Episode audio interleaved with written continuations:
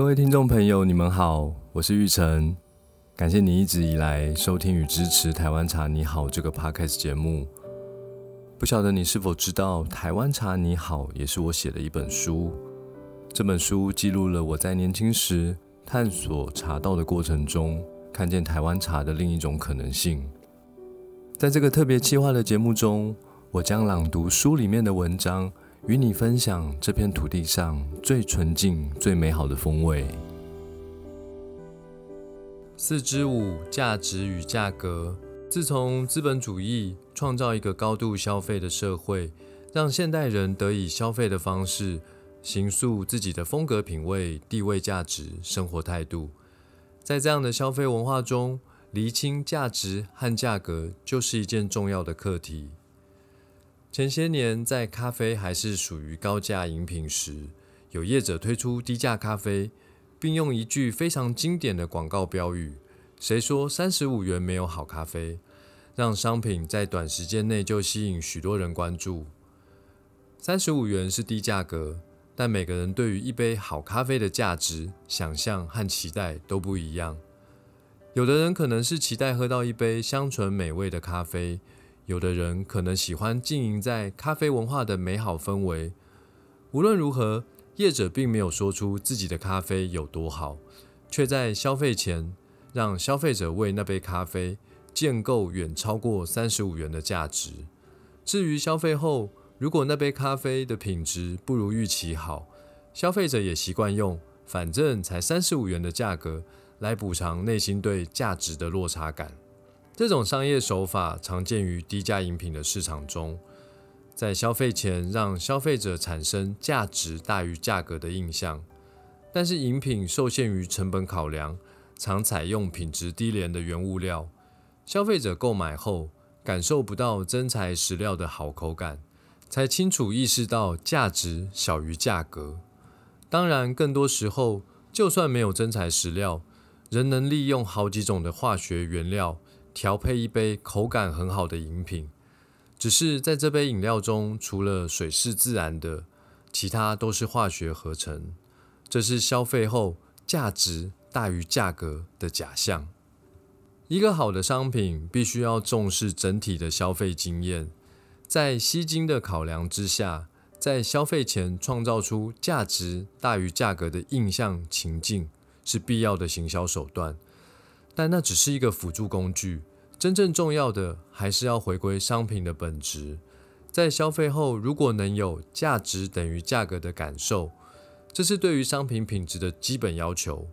如果能创造出价值大于价格的感受，那就是非常成功的商品。现代人常常迷失在许多商业陷阱中，因为价格是有形的数字，在理解上是快速简单的。很多人往往只透过价格因素就决定是否购买。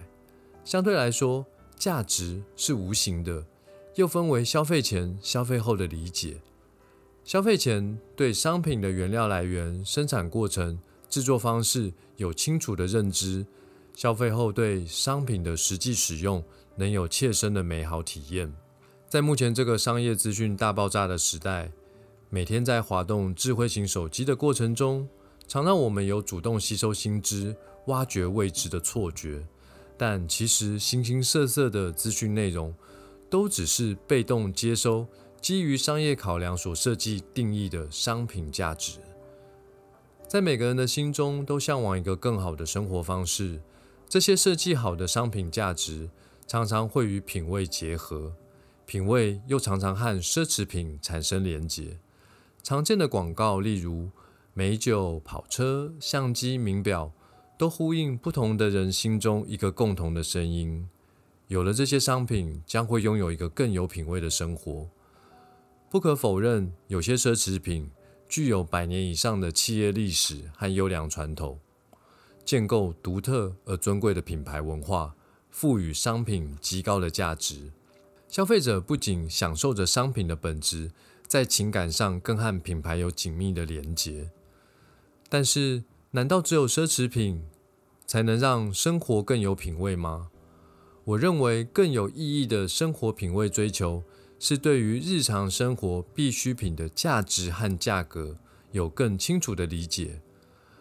环绕在食衣住行娱乐六大面向中的点滴消费，才是对于每个人更切身、更需要在意关心的。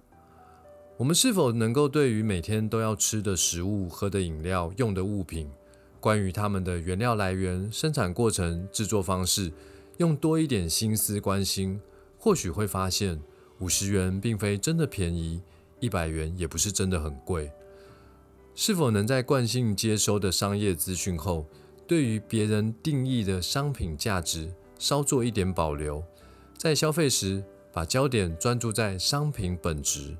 用自身的感官经验，包括视觉、味觉、嗅觉、听觉、触觉的感受，判断是否是一个前后一致、完整而美好的消费经验，再由自己定义商品的价值，是否也能够跳脱价格式的快速思考，减少价值和价格不等值的不必要消费，并从缓慢的步调中细尝事物的美好价值，实践慢活的品味生活。